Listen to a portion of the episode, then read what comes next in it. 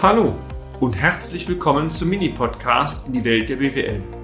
Mein Name ist Peter Scharf. Ich bin Unternehmensberater mit Leib und Seele und gemeinsam gehen wir den Problemen der BWL auf den Grund. Kurz, kompakt, unverständlich.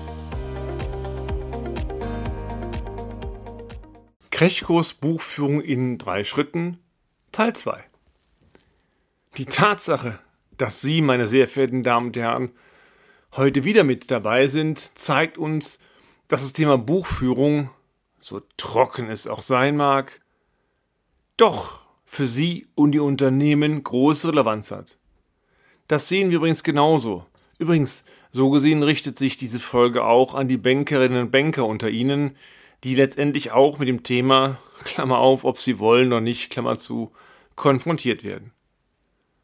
Lassen Sie uns kurz auf die wesentlichen Erkenntnisse unseres ersten Beitrags zum Thema Crashkurs Buchführung in drei Schritten zurückkommen.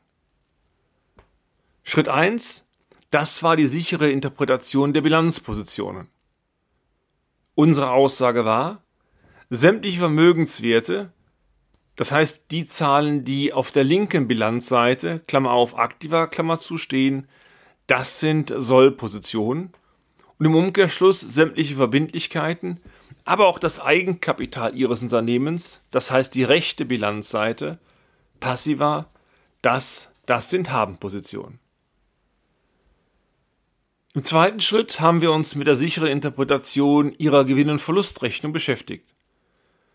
Doch galt, alles, was Ihr Ergebnis erhöht, also Umsatzerlöse beispielsweise, das wird im Haben gebucht und muss folglich oder müssen folglich Haben-Positionen darstellen.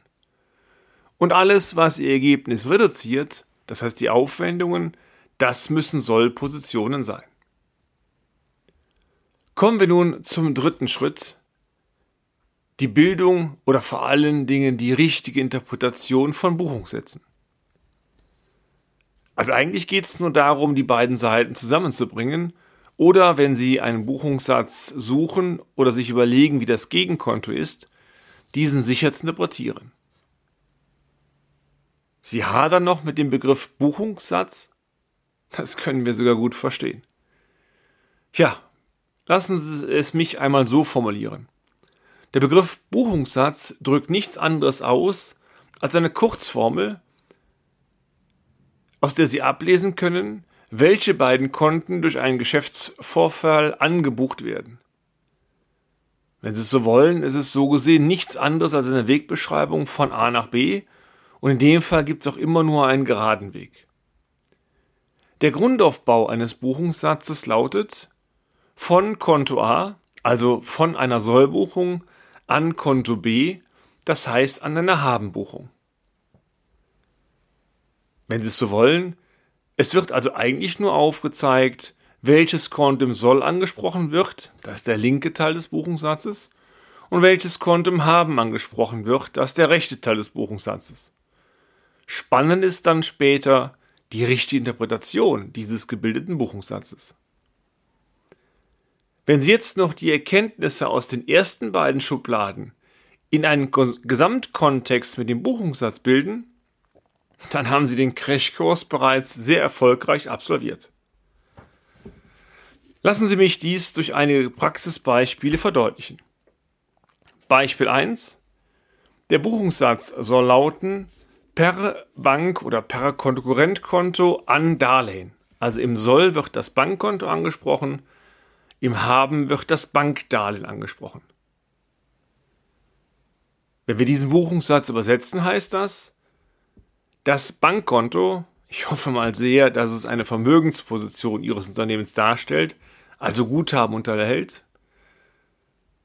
Dieses Bankkonto wird auf der linken Seite angesprochen und stellt eine klassische Sollposition dar. Wenn Sie also diese Vermögensposition ansprechen, dann heißt das, das Bankkonto wird höher. Wir haben gebucht per Bank an Darlehen Darlehen sind passive Bestandskontenverbindlichkeiten. Wenn diese Verbindlichkeiten im Haben angebucht werden, dann haben sich die Verbindlichkeiten erhöht. Schade auch. Die Übersetzung dieses Buchungssatzes per Bank an Bankdarlehen bedeutet, Ihr Kontoguthaben ist angestiegen. Dies war aber nur möglich, weil Sie ein weiteres Bankdarlehen bekommen haben. In zwei weiteren Praxisbeispielen möchten wir Ihnen gerne weitere Buchungssätze erläutern, vor allen Dingen mit Ihnen trainieren, dass Sie diese richtig interpretieren. Bleiben Sie also dran. Ich freue mich auf den nächsten Beitrag gemeinsam mit Ihnen. Und damit sind wir auch schon am Ende des heutigen Podcasts. Haben wir Ihr Interesse geweckt? Fein. Dann besuchen Sie uns doch einmal auf unserer Homepage unter www.scharf-office.de und schalten Sie auch beim nächsten Mal wieder ein auf eine kleine Reise in die Welt der BWL. Ihr Peter Scharf.